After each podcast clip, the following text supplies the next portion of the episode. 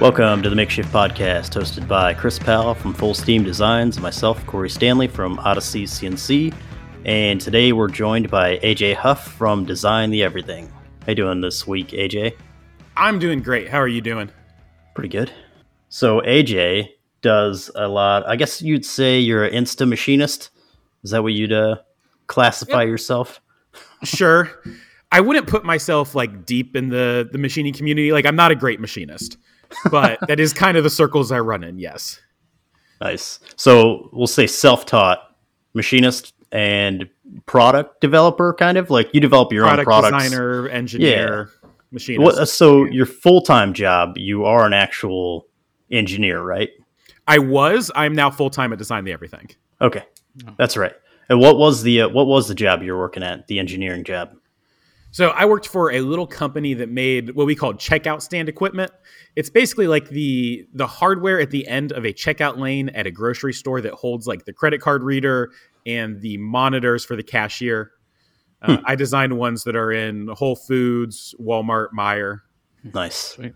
Yeah, I could see why you'd want to design everything else than that. Yeah. like that could be somewhat interesting. I think the process of how you would like make it and develop it but I feel like you'd probably get tired of uh, you know making stands. yeah, it it was an it was an easy job that gave me time to work on design the everything. Right. Uh, it was not an exciting job, but it, it wasn't a bad job. Yeah. Um, so you've been doing design the everything on Instagram for what four years now, maybe? I would think more than that. Okay. I think because I feel like we started around the same time. I remember like we both had like a very small following and now I still have a pretty small following, and you're up there now.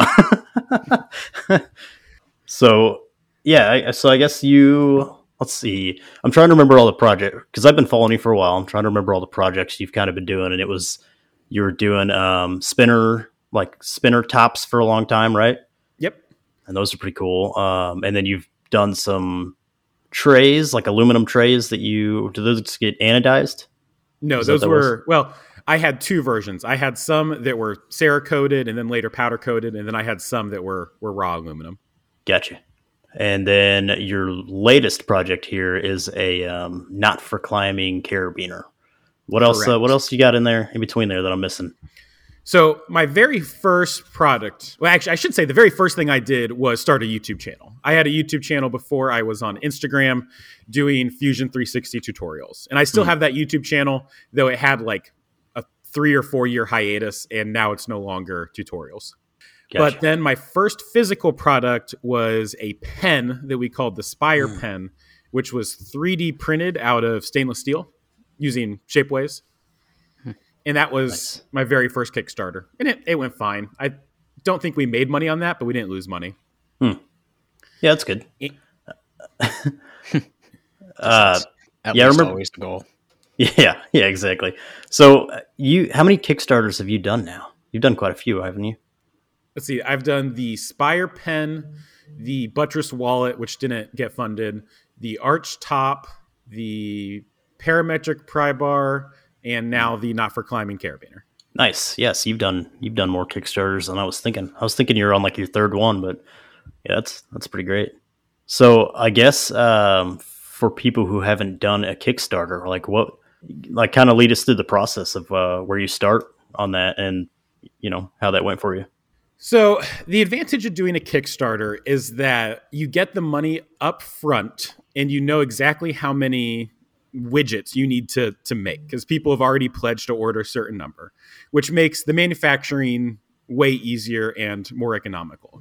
Because you don't have to try to you know bootstrap your way up from doing a batch of one to a batch of five and you know slowly try to get that economy of scale. You can start with the economy of scale which is really nice. And if your product sucks like the buttress wallet we had you'll you'll know right off the bat like you don't have to spend tons and tons and tons of time and money developing a product that just flops. Oh yeah, is yeah. The, is that oh, this wallet right here? Buttress wallet. Oh, which one that is this? Prototype for the buttress wallet.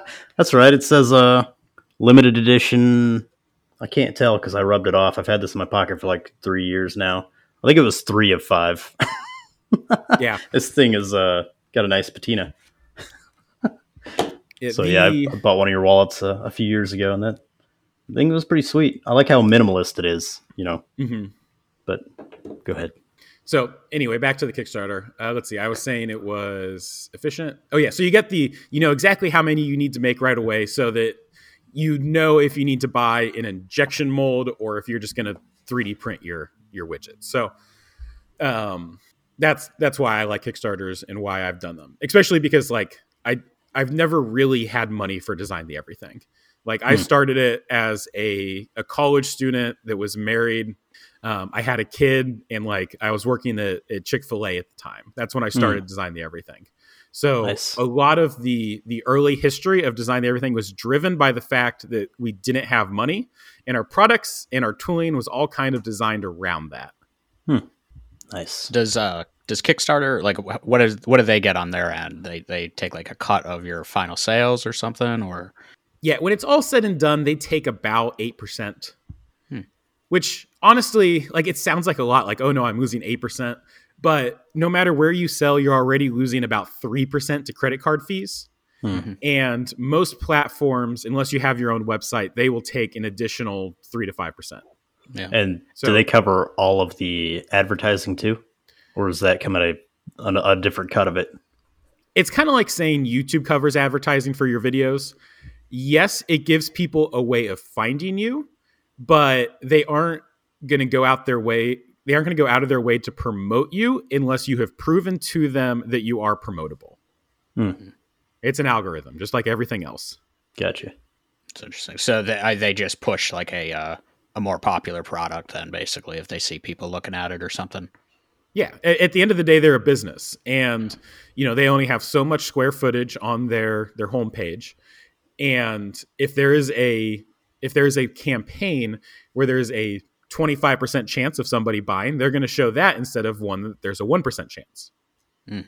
So your your business plan, I guess, is are you do you just kind of design out the, the certain things you want to make and then your plan is each one of those is going to be a Kickstarter item or is it just happen to be like, oh, this works for Kickstarter or this works for I'm just going to sell these on the website or do you do you enjoy doing the Kickstarter because you know you can like set aside you can kind of plan a few months out at a time. Like, what's uh, I guess some of the pros and cons of using Kickstarter. The the biggest pro to Kickstarter to me, besides having the money up front, economies of scale, yada yada yada. Besides that, the main advantage is there is a organic customer reach that I don't get on other places. Hmm. The people who find me on on Kickstarter are completely different than the people who find me on Instagram and YouTube. Gotcha. Um, and generally, about 25% of the audience of the, the sales I'm bringing myself and 75% are coming from Kickstarter. Hmm. Cool. But okay, you mentioned kind of my business plan and how I, I envision design the everything going forwards. Right now, as long as Kickstarter remains good to me, my plan is to basically do four Kickstarters a year that are all, you know, not huge. I don't plan on doing a $100,000 Kickstarter but you know do four $25000 kickstarters and then slowly build up a product line that'll get steady sales in the background. Gotcha. Yeah it seems like a smart tactic. Chris you got any more questions about a uh, kickstarter? Mm, no i don't think so. Okay. I feel like i had more but um so oh have you okay so as you run a, a tormach right? Was it 1100 right behind me 1100 mx oh yeah Nice. Oh yeah, now I can see it. um, well, how, what's your uh, opinion of that? We'll start there. I I love it. It's a great machine. I'm. It's not the perfect machine for everybody. I wouldn't want to be doing a huge amount of production on it. Like with the carabiners, I was making. I made a thousand in three weeks, and that was a little bit of a, a painful process. Mm. But for what it is and for the price, it's fantastic. Right. Nice. Yeah, yeah. So I was all about the Tormachs a few years ago. Uh, I guess probably about the time you started buying yours, like when they were all the rage, kind of. Um, and but well, we had a couple at um, the school, which I'm going to. The, I'm going to school now, but I took some time off, and I was going a few years ago. But when I was doing a, a couple machining courses there, we were using the the is it the 770? I think is the smaller one. Yep, the middle. And uh, I just I was pretty disappointed with it just the, the horsepower. It would just get bogged down so easily, cutting aluminum. And I'm like, man, I feel like this should be just ripping through this. I've heard that a lot about the 770s, and I haven't really noticed it in mine. Hmm. I mean, I've you know hogged out those like those trays. I was hogging out with a three eighths inch end mill at like 150 or, um, inches per minute, Nice. and it wasn't a problem at all. Oh, cool. But I think the MX machines have a better spindle and motor than the M machines, Mm. which may be some of the discrepancy between my experiences and what I'm hearing from other people. Yeah, I could see that. Okay. Um, have you have you done any of the uh, Xometry stuff? I uh, I know you and uh, was is Harrison right? Is your co-host on Correct. your podcast, which is Yeah. um, Taps and Patience. And I, I did listen to the first episode of that, but I haven't listened to. I think what are you guys on like fourteen now, something Uh, like that? 13 published today. Okay. So you guys talked a little bit about Xometry, and I'm sure you'll talk more about it in the episodes as I get caught up. But what's your uh, experience with that so far? So I haven't taken any Xometry work. Okay. and I've decided that it's not it's not the right thing for me at this point in time. I I wish when I was first starting out that I had done it, both because in the beginning, like when it was first starting, it was a lot easier to make money on Xometry, but Hmm. also the like it's not a, a huge profit margin business avenue. It's something that you use to fill up your machine's time when you have nothing else to do. And Mhm. you know, if you look at it that way, it's basically free money. Right. But but it's not something that's very high margin for me to focus on. And the only reason I think I would do it at this point is to build the skills. Mhm. So like I said, I'm not I'm not a fantastic machinist. I never have been, I never will be. But the geom- the geometry work is so varied and fast paced that it pushes you to build up your skill set very quickly. Yeah, I could see that. That's like those those jobs that you uh you don't really want to take because you're you're not sure if you're ready for it, but then you take the job and you end up learning a lot from it. Like I could see that as being a, a good kind of way to up your skills. It kind of reminds me of from like the woodworker's perspective of it being like Etsy in the way that people like kind of um fight for prices till they like kind of fight to the bottom. You know what I mean? Like they everybody is so competitive on the certain things they're making that it's like a race to the bottom of prices. But yeah, that's that's a mistake people make. So I well, I guess we should probably for, for people that aren't machinists or just haven't heard of Xometry, I guess uh, clue them in on what it is. They probably have already figured it out by our conversation, but it's just like a platform that you can go and uh, people can put jobs on there and you can accept it and just you know it's similar to Etsy but for machinists. Yeah, it's like it's like Uber for machining. So there there's somebody with a machine who wants to make parts, and there's somebody with parts who wants their parts run on a machine. Chris, you got anything for that? No, not really. yeah, he did. outside uh, the stuff that I do now. I haven't haven't done anything with machining in a few years now. So So Chris did do machining, right? You did uh, school for that. Uh, what was that like? Ten years ago? Uh, Fifteen years? Like how long ago did no, you do? so that was right when I got out of the Navy. oh, okay. I thought it Um, was before then. Well, I sh- well, right when I got out of the Navy, I went to the Hot Rod Institute there for six months to Mm. you know do some car stuff, and then once I got to Charleston, uh, right after that, I went to our community college here.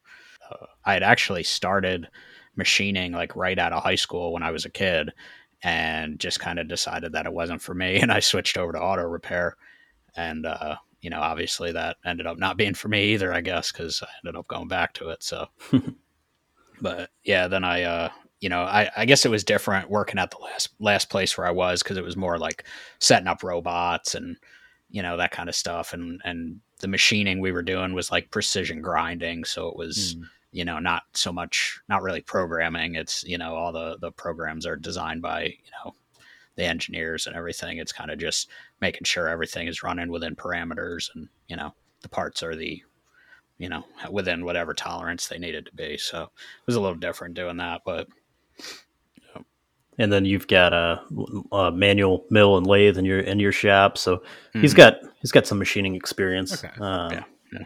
yeah, yeah. What, uh, all what- the, all the tools? yeah. So what what got you into machining, AJ? Was it or what what was the best tool, I guess, for education? Was it uh Saunders videos or Titans of CNC? Like what did, what did you start with? Let's see. I, I I know it must have been just some random tutorials and stuff on YouTube, but I think I had a I think I got that first lathe that I had. That was my first CNC machine Hmm. before I had any like before I even understood that I needed to learn how to do it. and oh, you know what? I take that back. That's not true. I had a CNC router before then, Oh, okay. and it, it was a, a MillRight CNC, a little tiny MDF thing. Um, it was fine. It it did what it needed to do, but I, I think just through trial and error on that. Like I, I found some random website that had a um, a flash player cam basically, Hmm. and you could just kind of like draw, you know, draw a rectangle, draw a circle, and it would it would cut them. And from fairly early on, I had a lot of, of CAD experience already. Nice. Um, I, I had my first CAD software in in high school. It was like TurboCAD or something like that. Hmm. And uh, later, when I started college, I learned CATIA and then Inventor and then Fusion. Nice. Um, so I've used Inventor, sorry, Inventor a little bit. Um, because when we started the machining program, we were, we started with Inventor and then switched to Fusion within I think with it within the same first semester. So I know they're very similar, but what would you say are the differences between Fusion and Inventor? So Fusion and Inventor have what what the same what's called a kernel. It's like the core programming is the same, but Hmm. it has a different skin on top. It's like a, a Toyota Corolla versus the oh, whatever the Scion equivalent is of it. Basically the same thing, but different skin on it. Gotcha. And but the difference is Fusion is laid out more for beginners and they hide a lot of the buttons and commands behind menus and other buttons. Whereas Inventor is designed to be a little bit more uh, ergonomic, if that's the right word for software. It's designed to be quicker to use. So Gotcha. there's a lot more buttons when you first open it up. And you know, all the icons are tiny and it's a lot more overwhelming when you first look at it. But the core programming is very similar. So kind of the way that Fusion breaks it up into different um, categories. It's like Inventor just has them all. You don't have your little tabs to go through. Well, so that's the other thing is Fusion actually has way more capability than Inventor. Hmm. The the point of Fusion is to be Autodesk's like introductory product for all of their software, like all of it. Oh, I see. And so there are there's elements from Inventor in there. There's elements from uh, HSM Works, which is their CAD software that goes with Inventor. There's elements of PowerMill, which is their expensive CAM software. There's Mhm. elements of Maya. There's elements of um, oh, whatever their PCB software is. Hmm. It's all it's all in Inventor, so that you can learn it in one place and then go pay for the the more expensive software.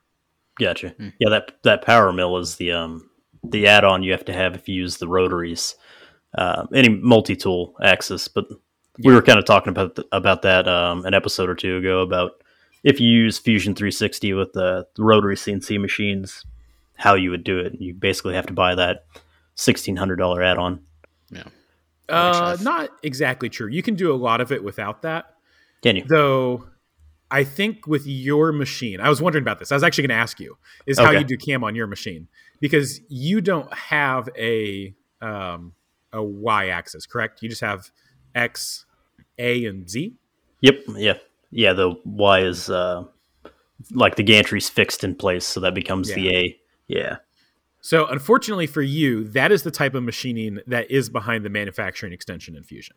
right yeah yeah because i was i was trying to figure it out because I, re- I was seeing online that on these different groups people are like oh yeah you can use fusion you don't have to buy the the add-on but then it was because i have that fixed axis i think if you have four axis rotary it'll do it just not the fixed yeah the, the the wrapping and unwrapping essentially Hmm.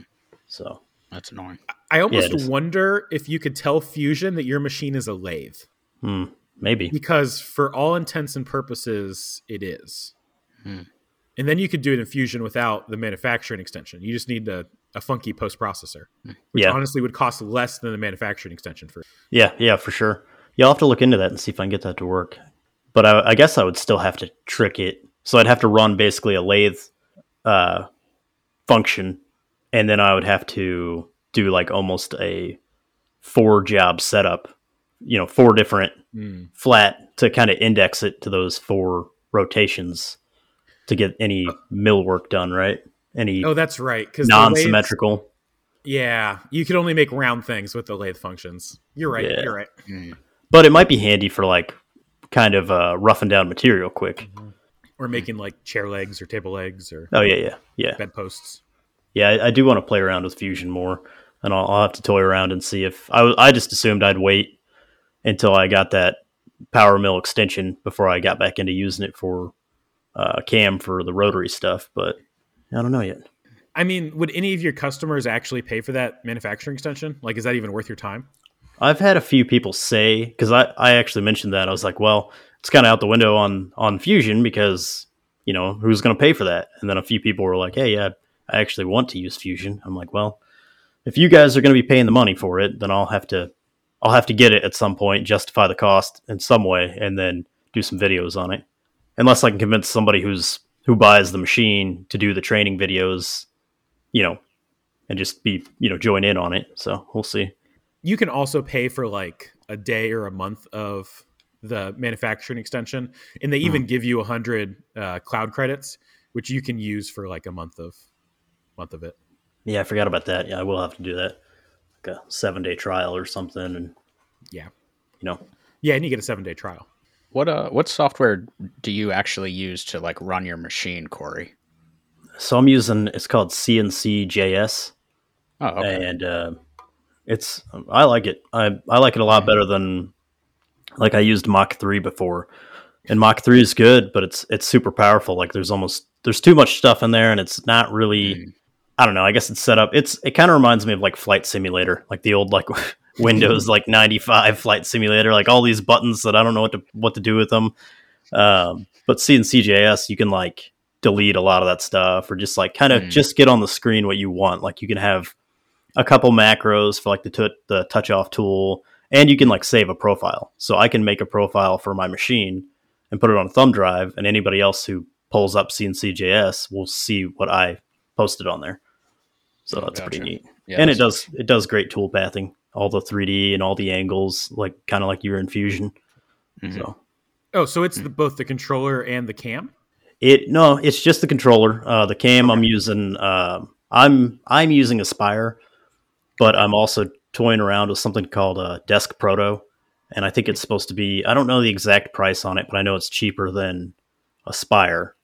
But it's also kind of going back to that like less. Uh, I don't know, maybe more complicated to use. It just has a lot. It's they're just you know set up differently. One thing I did like about it though was the graphics on it load quicker than Aspire. But I also don't have the latest Aspire. I guess like the 11.5 or whatever it is, like loads as you're moving objects around, which before it would like stall for like 10 seconds after you move it around. You're like, what's going on? but And with Aspire, do you give it a 3D model, or are you handing it like a height map or something that it wraps around a cylinder? yeah, that's what it is. It's you can do it both ways, I think. But I think it's more of the height map. Like it basically if you have a, a 3D object and you bring it in, um, it'll just unwrap it and then do that height map. So, but it does make things super simple. Like if you, like, I made something in Fusion the other day, and the sculpting in Fusion I'm not real great with yet. Like just like rounding things over and all that, and Mhm. kind of giving it like an organic look. Is I'm still still getting there with Fusion, but I can take it into Aspire and I can just kind of go into like a sculpting mode and just kind of Mm. smooth things out and and it almost like uh I guess it'd be close to like Maya or Blender, kind of how you can just like smooth out things and and sculpt it. Um, so it does that pretty easily. Have you tried like a touchpad with a pen? Because that's what I use for Carveco, um, and that makes a that made a big difference. Because like haven't- it's haven't tried that it's yet. pressure dependent. So Oh, nice. on my like sponge tools and whatever, you know, if I'm not if I don't want to remove that much, I just barely touch it, and you Oh. know, it just just cleans it up a little bit. But if I really need to, you know, put a, a heavy line into something or whatever, I can really push in with the pen or whatever. Um, So I, I haven't tried that. I would be interested to see if that works with the Aspire because I do have a touchscreen um, computer, Mm. like laptop. So maybe, but I don't know if it does like the pressures. You know what I mean? Like I don't know if that's Yeah, I don't know. I got this one behind me here. I forget what the company is on it, but uh, it's a whatever. It's a pretty whatever the real common brand is of of uh touchpads. I'll just be So, trying to like, like, dig away real hard at something and just crack my screen. Yeah. no. So it's not at, like it's just a pad. It's not like a screen that you're looking at. Oh, So you, you know, I'll use it on like my laptop, Oh. and I'll still have my laptop in front of me where I'm looking at that, and then I'm just you know with my other hand just sculpting them away, and it's got buttons on the side and whatever Nice. that I can click to you know quickly change to like a racer or you know a different like style of tool or whatever. yeah. So, and, I, and you I've can set them even even more to to do fancier stuff, but Right. I, I've seen those and I, I thought they were pretty cool, but I also thought it would be weird.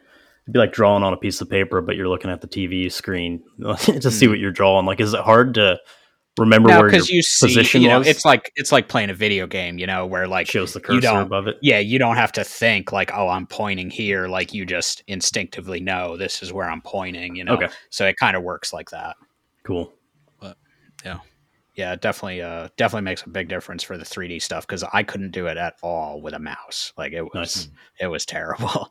Um, but that that drawing pad makes a big difference. I'm still not very good at it because that's like Hmm. an art in its own. But I, need, I do need to try that because I feel like I could get a lot better at Aspire and just Mhm. getting little details and stuff. And, you know, with having the rotary, and eventually I, want to have like a fifth axis, it would be nice to be able to make Mhm. any kind of 3D object, like maybe use like ZBrush or something like that and make like Mhm. some really cool stuff and then mill it. yeah, some of the people are pretty crazy with that stuff. Like I don't, I don't know.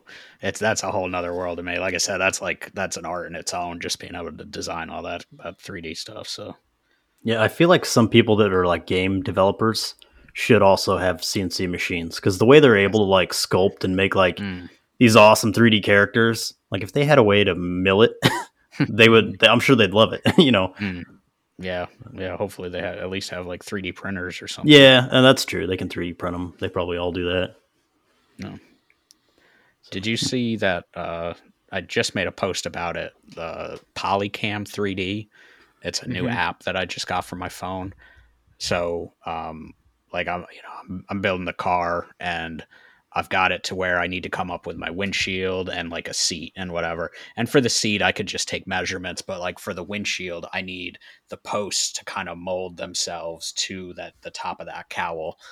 Um, so I was able to scan it with this Polycam 3D, and you can export it as like an STL or an OBJ. I did an OBJ and brought that into Fusion, and I just had to scale it up. I don't know if if there's like some something that I can do to make it so I don't have to adjust the scale, like to bring it in real in like the real size. But I literally just started playing with it. Hmm. Um, but now I've got like the full cowl of my car, and I can you know start figuring that windshield out. So that should be Nice. pretty cool. Yeah, I did see your video on that, and it looked pretty good. Uh, is that just using your your phone with the app on it? Like you're not Yeah. using an actual scanner?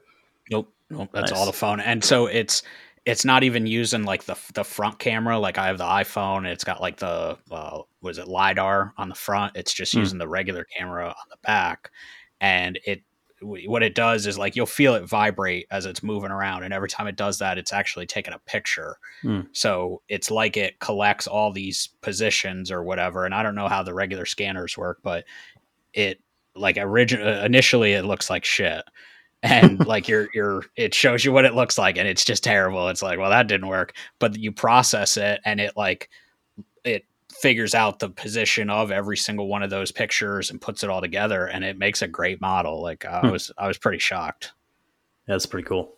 Um, I think the the actual 3D scanners are they use like um, it's almost like laser, like the light is like bouncing back and forth, and they're measuring the distance or something like that.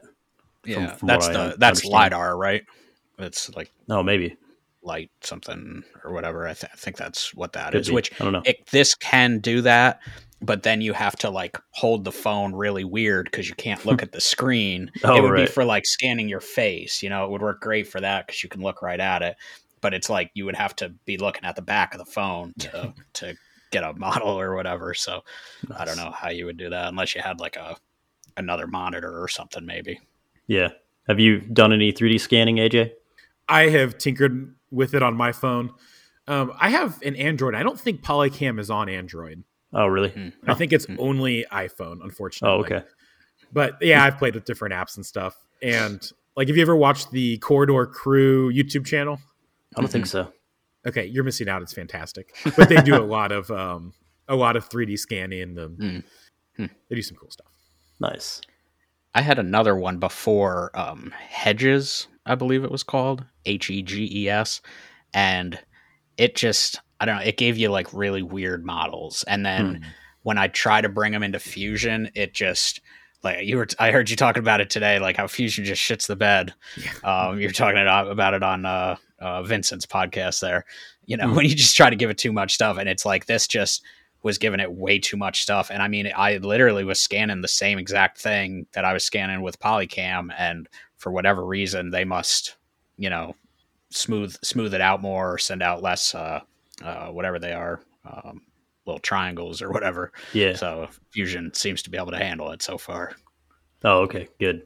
Yeah, I don't know what the deal is with that with Fusion because like you can have a, a ton of components and make a giant assembly of something and it'll be fine.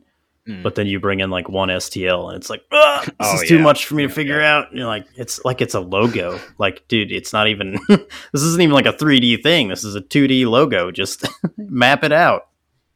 I've Yeah. I've brought in SVGs before of my logo, and it was too much. It Oh, I like, know. crashed the program. I'm like, what the hell? This is a, a flat image. Like, Right. yeah, I don't know. It's frustrating. Yeah. Does uh does Inventor like suffer from that kind of stuff? Is that like a fusion thing, or is that like a processor thing with my computer? Or I think it's the way it's coded. So Inventor has the exact same issues because again, it's Okay. the same underlying Same thing, core kernel. Gotcha. I wonder yeah. if you can like can you can you like store the stuff you're working with on like an external like uh um uh, memory card or whatever because like i'll do that with premiere for video editing. Like if Mhm. i have it all on my computer my computer's done. Like it won't do anything. It won't won't it, it just it, it seems like it's going to catch on fire. But if i put it on this you know external um i got like an external solid state drive then it's fine. And it like it saves everything to that drive too. So it's like you're basically working on that drive. Um i don't know if maybe you can do that with fusion. That might help No, because I think it's like a RAM thing. Mm. Um, though it's interesting. I use Premiere the opposite way of you. I, I keep my footage on a in a Google Drive, Hmm. and then I make proxies on my local hard drive, and that runs I've, way way. I've way, heard way of better. people yeah i've heard of that um this just seemed like a little easier or whatever because i needed a place to store everything anyway so really easier for for how i was doing it i guess but i don't know it works it, it- i was like i was i was ready to go buy a new computer or something and uh i reached out to uh what's her name mary lou and she kind of walked me through this because she's really good with um uh, all the computer stuff or whatever and she walked me through this and I bought that that solid that solid state drive and it made a huge difference. Nice.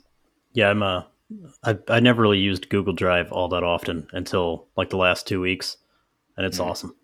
like I don't know why I wasn't using it before. Like I'd try to send myself like emails of like just like if I had a picture on my phone and I wanted it on the computer or vice versa, and it would always like destroy it. By the time I got it, it's just like choppy, and I'm like, what the hell? And now I could do that, just drop it in the in the in the drive and and go download it on my phone, and I'm like, oh, this is great. Well, and if you if you're paying for like the business Google account, you can get a different version of Google Drive. It's called like Google File Stream, Hmm. and it lets you map the drive as a hard drive. Oh, really? Yeah. So like my little my little laptop that I do the video editing on, it's a Microsoft Surface. It has 128 gigs of, of storage on there. But like I'm doing at least some of my video in 4K, and I might have like you know a 50 gigabyte video. Well, I can just put that in the drive. As far as Premiere is concerned, it's like it's on its hard drive. And then I just do the proxies on the little SSD that's in there, and I don't have to use up all my disk space. Hmm. So it's really nice. I like it. That's Mm. cool. Yeah, Chris doesn't know very much about Google Drive because he's an Apple guy. Uh, no, so we use Google Drive for school for everything. Like Oh, nice. like every I, I don't know, I, and I don't really care for it for the most part for that kind of stuff. But uh, you know, obviously, I, I do see where it, it can be helpful. But uh, Well, at least you know more than my wife knows about it. Like she pulled it up the other day and thought it was for navigation. I was like, pull up the map. We are like going somewhere, and she's like, uh, I don't know how to use this. I'm like, what do you mean it's a map? Put it in the location. She's like, is it Drive? And I'm like, what do you mean, like Google Drive? And she's Oh. like, yeah. And I'm like, no. And I'm like laughing. Like, she's like, I don't get it. I'm like, I'm like, I guess I can see where you're coming from there. I, I wonder how many old ladies do that. Hey, it's not working. so I used to I used to work at this gun store, and we would sell guns like online and have to ship them out, and you know they got to go to dealers and whatever. And the owner's girlfriend would handle all that stuff, and she had a bunch of guns that needed to get shipped out, and she's like, "Oh, I need like light bulbs and tape and stuff too." And she comes in and she's like, "Oh my god, Chris, don't tell anybody this. I'm so embarrassed." But I went into Harbor Freight thinking they shipped stuff out. She's like, I carried all these guns in there in the you know in boxes, like ready to ship them, and they were all looking at me like I was crazy, and I was just like, Oh, you guys don't ship stuff out, do you? and then she just laughed. I was like, I'm like oh, at least at least they were all in boxes. That's awesome. Yeah, I think So, I'd at Chris, least what do you- Google it. Good. so, Chris, what are you going to school for? Uh, blacksmithing now. Uh, we got a, a place down here in Charleston, the American College of the Building Arts. Interesting. So that definitely wasn't an intentional transition. Uh, I have a question for you. Um, what do you know about closed die uh, forging? Hmm. Closed die forging. Yeah, kind of like like stamping. Like you stick no a piece of metal in there, and there's a you know half of a die on the top and half of the die on the bottom, and it squishes it. And Oh, and Gives yeah, you a make part. sure. Yeah. Um, well, haven't really done any of it. I've seen some people make like some dies for uh, making like rounded ends on stuff. So they went, Mm-hmm. and, you know, they made the ball and then took uh, two, you know, big chunks of metal, basically heated them up and, you know, smashed them around that ball, ball to get that shape. But nothing uh, detailed. Why? What are you looking to do? Like uh, molds or something? so, yeah, my one of my business theories is to do things that nobody else does, and or at least on the same scales that that I do. And you know, like I have these titanium carabiners, and I was thinking, you know, what if I can make a carabiner where I just you know cut out a blank of of metal, of steel or titanium or whatever, you know, stick it in a forge and stick it in a, a hydraulic press and just squish it into a Stamp finished 'em out. carabiner Yeah. because no one else is doing that at, at my scale.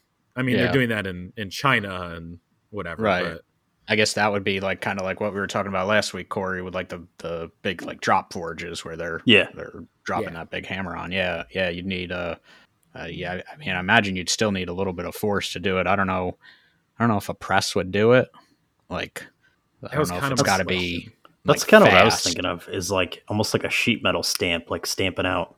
Are you able Yeah. to do that with the carabiners, where you like punch out everything else but Mm. the carabiner itself instead of like casting it? I, yeah, I think I think I would want to do it hot though, because like that's how you get Mhm. you know good strong, you know solid pieces, which you would want for a carabiner. Right. And I could even start with like a laser cut blank that's like pretty close to the right shape and just Yeah, I was thinking that's probably what you need. and- oh, nice. Yeah, I was imagining like a sheet, stick it in the dies. a sheet, and just like a heavy hydraulic that would just like, psh, psh, psh, Yeah. just keep stamping them out and then melt down the the waste or something like that. I, don't know. I was just trying to think of, Yeah, that- of cool that ways would- of doing things. Yeah, it would be interesting. Yeah, it'd be be a lot to get it to like a a smaller scale, I guess. But I, th- I think if you cut them out, I think that would be probably helpful. So you you know heat up that that little blank piece, drop it in your die, and then you know you'd need like a power hammer or something probably to smash it. Hmm. I would imagine. Like I there's, said, I just don't uh, know if the press would do it. Yeah, there's a company that makes hydraulic presses that's like 20 minutes away. I think it's like Coal Iron Works or Oh, yeah. something like that. Mhm. Um, and they're, you know, literally within shouting distance of me. Hmm. So I might, I, I kind of want to contact them and be like, is this possible in one of your machines? Because Yeah, one of their yeah, presses, they might when you want to try compare- it. Yeah, they, it, yeah, I could just like make the dies and bring them in and be like, do these Hmm. work? Yeah. Um, Yeah, yeah, it's an cool. interesting thought. I was actually going to ask you about that, AJ, if you thought about getting getting into casting at all. We've talked about that a couple times on here, just basically casting aluminum and stuff like that. But I saw your uh, your tape measure you did the other day where you milled Mhm. that all out of uh, a billet. Um, but I didn't know if you thought about like casting a portion of it and and then finish milling it or getting into casting at all. I mean, it would be fun. It's something I would enjoy doing, and it would help me do things again that other people can't do. Mhm.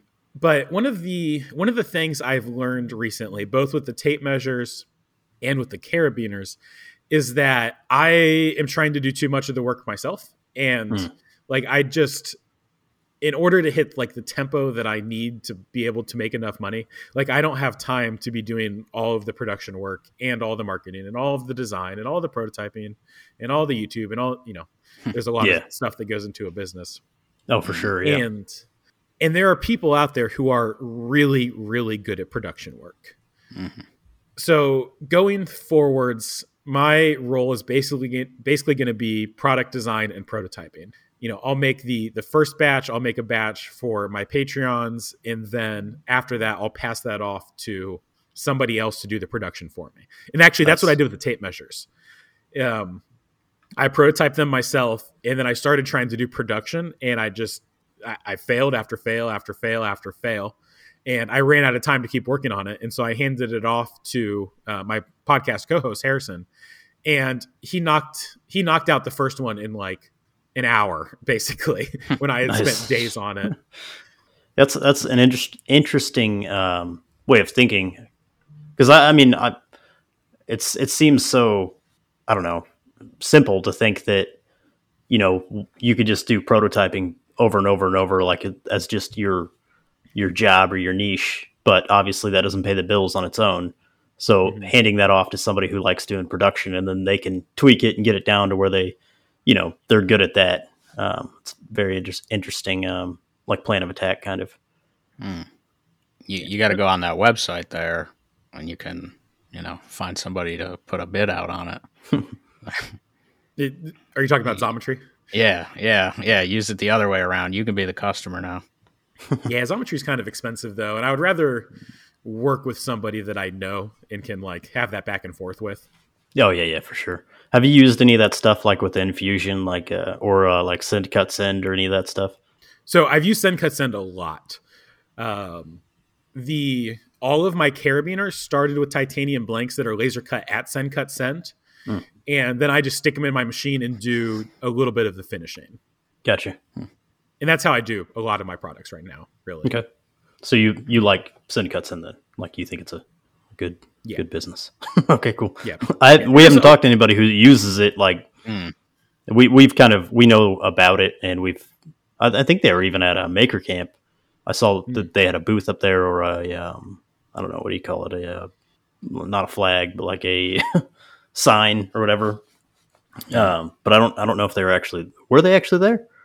I don't know Chris? if that was them. I think that was somebody else. Um, oh, I thought somebody said they were there, but I didn't see them. Yeah, I don't know. No. But no, whatever.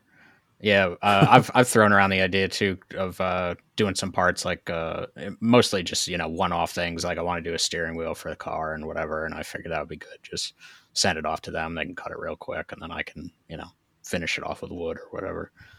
But yeah, I haven't haven't tried them yet. With my carabiner blanks, it was cheaper for me to get the laser cut blanks from Send Cut Send than it was to buy the raw plates and cut them out myself. Right. Yeah, so, I like, can see that. The material plus the processing was cheaper than the um, just doing it all myself, which is hmm. mind blowing. Mm. Yeah, that's crazy. I should also it's, disclaimer that Send Cut Send has given me gift cards for their service before. Oh, nice. So I, but I do like them, and I've used the other services. And Send Cut Send sometimes is more expensive, sometimes not, but they're always the easiest. Oh, nice it is it's pretty cool how these how these things come around in like communities like this though of like it's i mean i guess it's just like that invisible hand kind of of like filling a void in the market of like i can do this and this makes me money and then everybody kind of networks together and and is able to make products uh, you know come along easier through communication and networking. It's pretty pretty cool. Yep. And someday i would love to have a business where my core product makes other people money. Um it seems like a much easier sell than my current stuff. Mm-hmm. So I'm kind of I'm trying to think of a way to make that work with like the the rotaries of like because I'm I'm digging into all these things of like different uh, like niche markets and stuff like that, and a lot of them I want to prove the market first, but like because I'm going to have more of these machines than most people to start with because mm-hmm. you know if I build and sell a few, then I'll have extra parts and I'll build another one for myself cheaper than most people are going to be able to you know buy them from me And so I'll probably end up having like a little factory and just be making parts constantly on them. And so my thought is that as I'm, because I'm already getting requests for all kinds of stuff, like high quantities of things being made, um, some of it gun parts and other things, but I'm kind of wondering if there's a way to like everybody who's, I mean, it doesn't have to be people that have my rotary, but just like network within the rotary community and be like, there's this much amount of work. Do you want some of this? You know what I mean? And kind of just like farm it off to people. Hmm. So it'd be super cool to be able to be like sell somebody a machine and then also be like, hey, when you get your machine, you could choose from this listing of, you know, bid on what you want to do this work for. And here are some items you can make. I think that'd be cool. Hmm. Yeah. Yeah. It, it would make sense to like basically have a job shop where you're making parts on your machine so that you can show off your machine because that was one of the right. things I've learned with social media is like if I am making something that is, that is the thing that people will buy. Hmm. If I stop making that thing, everybody forgets about it, and it's because when I'm making it, I show it on Instagram, right. and when I'm not making it, it gets forgotten. That makes sense, yeah. So if you could always be using your your machine, everybody would see that and go, "Oh, that's cool. What's that?" Hmm. Right. I think that's kind of going to be my tactic for for marketing it because, like we talked about it last week, is that I'm going to feel like a douche if I'm always like, hey, look at my machine, like constantly just like, look at it this week, look at it this week, look at it this week. But if I'm like, look at this new part, look at this new part, mm-hmm. like then it's more about the part itself and the machine yeah. just doing it. And it's exciting content for me to share, not just, oh, watch the chuck spin again, you know, or whatever. So, yeah, I think people are tired of seeing me make the the pencil go up and down on mine. yeah. I've been trying to get my rotary CNC to work, and uh, it's not not going so well. But yeah, moves. Chris has a Shapeoko. He's converted. okay, and he's yeah. he's right there. He just mm. doesn't have it reading programs yet. Yeah, he's gonna get it. Yeah, we'll see. Uh, now now that uh, school's done, maybe I'll have some more time to mess with it. Yeah. But, so if you were to make a product on your rotary, what would you make? Or on your machine, I mean. The Cyclone, that's what it's called, right?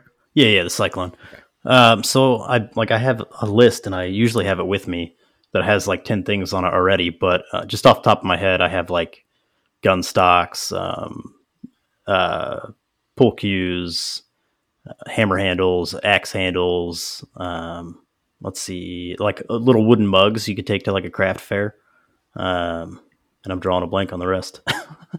but you know, Oh, and I guess like balusters and spindles and the things that traditional woodworkers would use, like table legs, um, chair, you know, chair legs, things like that, decorative ones, or just ones that you pump out real quick. So mm-hmm.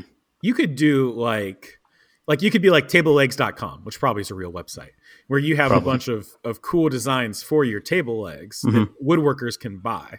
Because right. then then your value proposition is clear. Hey, buy this cool leg for me. It'll make your table look better. It'll save you time, and you can make money by selling the table. I've done a lot of the work for it. Right. Yeah, and and selling models too to other people. I think there could be there could be money in that for somebody, whether it was my team or you know just somebody who's really good at modeling and they love just sitting around making the next thing because there's already people to do that that sell models online and make pretty good money doing that, but it doesn't seem to be anybody doing that for the rotary stuff yet, or at least not yeah. not very many. So I think that's something that they could sell models to people and have like a subscription or something like that. Yeah, you kind of have the both the problem of the and the advantage of being in a, a, blue ocean market here, where like you're the first going in, so or one of the first, and so mm-hmm. not a lot of people know about it, which and and but also you don't have really any competitors but at the same time you don't have that existing built up infrastructure of right. existing 3D models and yada yada. Yeah, yeah, yeah.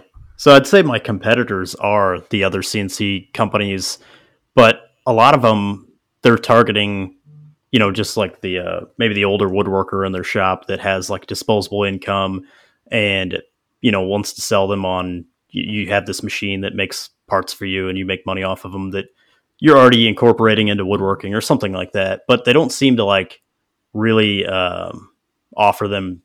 I don't know. Is I wouldn't say the education because a lot of the CNC companies give you the tools to use their machine, but they don't they don't push like the modeling and like things like that of like yeah really getting in and, and doing more things with the machine or with the software.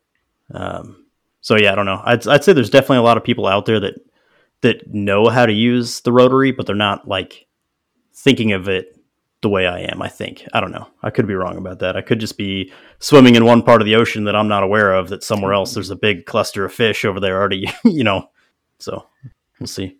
But I think one thing that will be exciting about that is that the more people that do get into it, and if it gets popular, is that everybody's going to be like networking back and forth, and I think that'll be cool. Of like just seeing the ideas other people come up with and and use the machines for.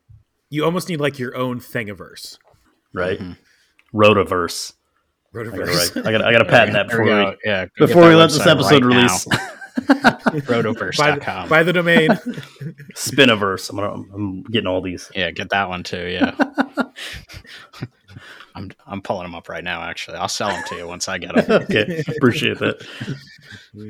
No, but I definitely think there is something there that like, and I and I think I think that's one of the reasons I like doing the podcasting and being a part of the community is like w- the three of us can come up with an idea that we might have like some um, you know some expertise in or you know knowledge from wherever but you put it out in the community and you have all these people that message you and they're like oh you should do this this and this and you're like this is why this is awesome you know so if yep. there's enough people out there that all of us could come up with some great idea and network together and have a little honey hole of making money we just have to you know do it yep hmm.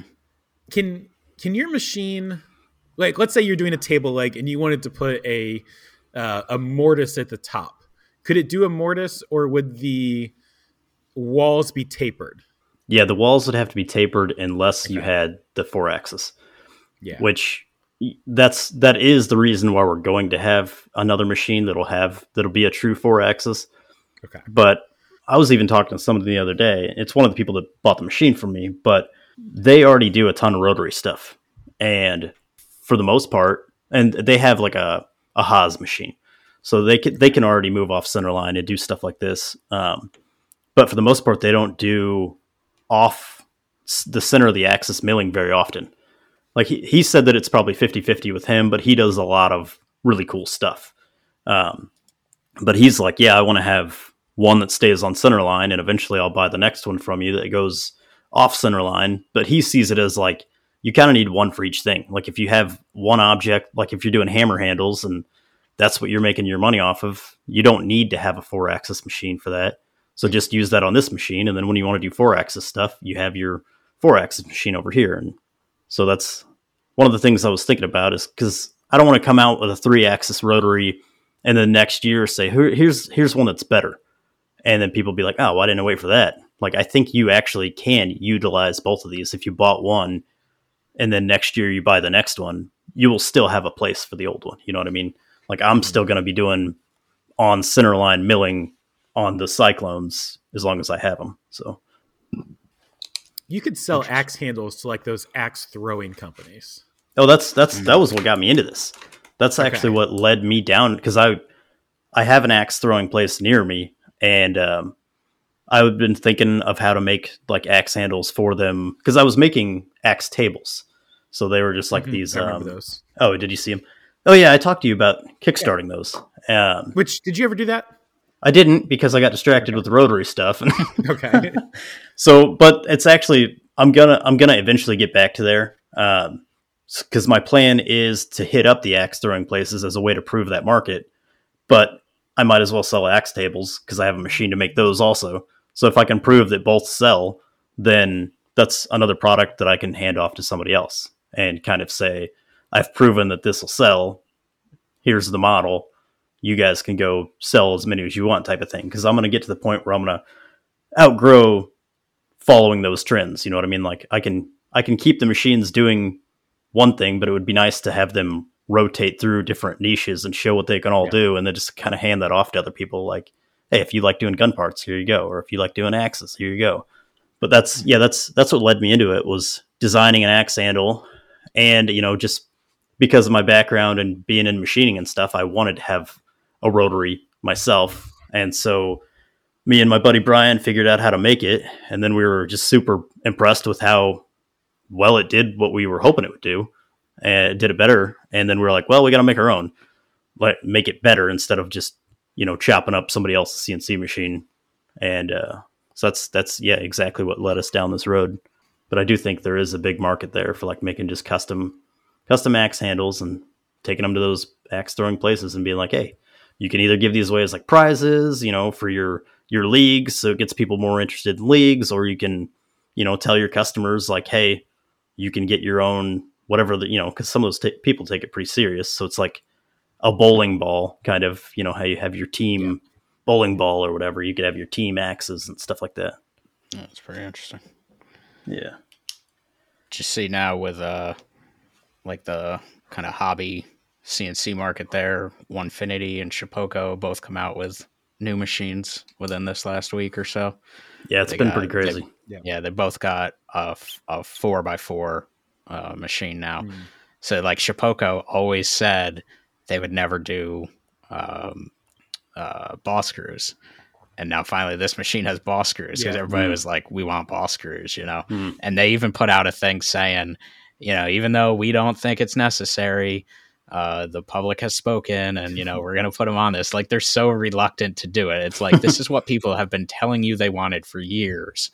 And like now you're still trying to come up with reasons of why not to do it. Like just give people what they want, you know? Well, I just don't know why they'd fight it. Like, because It they, seems- they think they know everything. Like with Yeah, their, their so. software, they, they drive me crazy. like to uh, me, like ball screws versus belts seems like a no brainer. Yeah. like no backlash, super rigid. It can't wear out on you the way that belts can. Can't get chips Yeah. stuck in between them. Like, I, I guess uh, if I had to come up with a benefit for belts, I'd say that they're more like beginner friendly because Oh, yeah. if you crash one of those machines, you know, you're just going to skip teeth. If you crash a Onefinity, something's going to break, you know, like that's, that's a real, real CNC machine essentially, or for, for Right. all intents and purposes. But, uh, yeah, I don't know. Now, now they're both going to have a four by four, um, ball screw machine. So that ought to be interesting. That Onefinity looks pretty cool too, because now they're putting a uh, was it the uh, Masso. Yeah, yeah. yeah, that should be interesting. So that Which should, I'm excited about that and a little frustrated. Not frustrated, but I wish I would have seen it coming. I wish I would have known they were going in that direction because Yeah. we made that tablet for the Cyclone look very much like a Masso just because I we me and Brian like the Massos. They look cool. Mm. And uh, but I mean we at the end of the day it's a tablet with an e-stop button. Like Yeah. there's not a whole lot of design differences you can do there. But um when I saw them with that, I was like, ah, man, because we wanted, I wanted to put a Masso on the Phantom, and I probably will at some point, just Mhm. because I like being able to see my toolpath, and the Phantom's using like a RichAuto pendant, and it makes it u- super easy to use because you just put a thumb Mhm. drive in, select the file, and as long as you set your your coordinates right, then you're good to go. But toolpath uh, lets you see if you didn't put your coordinates right. If it, it just it's another thing to check to make su- sure you didn't miss something. And so I just enjoy being able to see that. Um, and I've missed that since I, you know, gotten away from my old machine that had Mach 3 is Mhm. being able to just verify the toolpath, you know, the, the, the bits in the right location of where I think it is. Um, but those Massos itself are like 13 to 1500 bucks. Mm. And I think the Onefinity's price is usually like 2500 is probably the average. I think these. I think they're saying these are going to be. It was either under four or under five. They're actually cheaper than the Shapeoko. Huh. Um, Yeah, they were That's showing a market price of don't like I don't know how they do it. I think they were showing a market price of like 4500 and then marked down to like 36 or something. That's crazy. Um, but yeah, I just I, I don't know. I mean, it seems like a cool partnership, and Mm. the Massos seem super solid. So it'll be, and I think it's an all-in-one controller and control system. Like it's not, it's not like you have to have your separate controller in the machine. I think it's all in one, which Mm. yeah, that that's pretty cool sense. because Yeah. like our our tablet to make it, we're at like uh, I don't know, like three hundred bucks or something, three fifty. But then you add in the controller we have, and the controller we have is kind of a higher end grbl controller because we want to be able to do six axis stuff, or be able to have the plugins for it, and thirty two a bit, and all that stuff. Um, so that puts the price, you know, at like I think like 800, 900 bucks for that, and then the Masso's thirteen hundred. So I, am it's not that they're expensive because they're super powerful software in a cool tablet. So I don't know. Has has got our uh, gears turning though on like I wonder if we could just sell the tablet to other CNC companies. Like if if Mhm. Onefinity can be like, yeah, we'll put Massos on all of our systems, then Mhm. you know, make one that doesn't need to be as powerful as a Masso and Mm. sell it to Shapeoko. Hey, Shapeoko, call me. Yeah. Well, Yeah, Onefinity yeah, also has that uh, economy of scale thing going for them. They're not paying retail price. They're probably paying a quarter or less of retail price. yeah, probably. Yeah. they have to be because otherwise they're just giving, you know, Masso money and not getting any for themselves. Because if the price is already thirteen hundred bucks and they're pr- marking it up that much, then they have to be at least getting them for half that to be worth their time. So, but it does have us looking into other ways. Like the way we made that tablet so far is, uh, you know, just milling um, Komatex, and it's two pieces that uh, kind of just bolt together uh, and has all the components inside of it. But we are wanting to do a, a better way to like we're, we're looking into vacuum forming it and stuff like that. Okay. So that'll be that'll be fun to do in the future. Is get into doing you know some of that stuff, make it a little more legit. So um, AJ, you were at IMTS recently. What are some of the coolest things that you saw coming out of that? Um, I mean, there's so many awesome machines there. It's like it's almost hard to tell what is cool because everything's cool. Like Oh yeah, they all kind of become the same. Um, one of the coolest machines I there I saw there is called a Willemin. I don't know if any of you guys follow like John Grimsmo. He's a, a knife maker, but he got a, a used one recently, and they are just the coolest machines.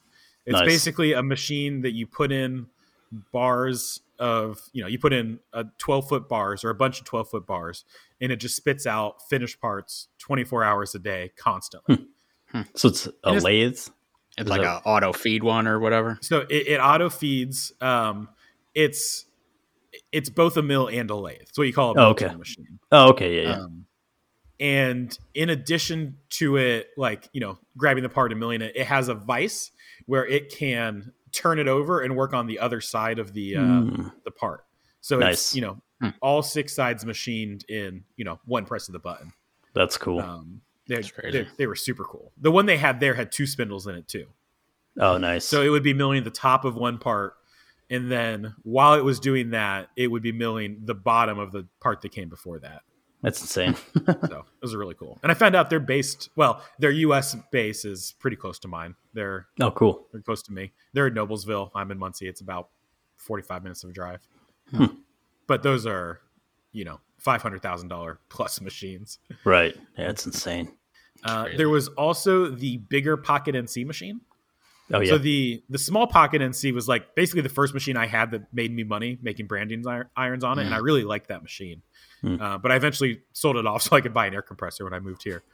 um, but they they are releasing a a new bigger machine that's still not big. It's like the size of a refrigerator. Like it, it's it'll fit in through a regular uh, man door. Like you don't need a garage door, which is good because I have a really low clearance in here. I can't get anything bigger than a Tormach in the shop.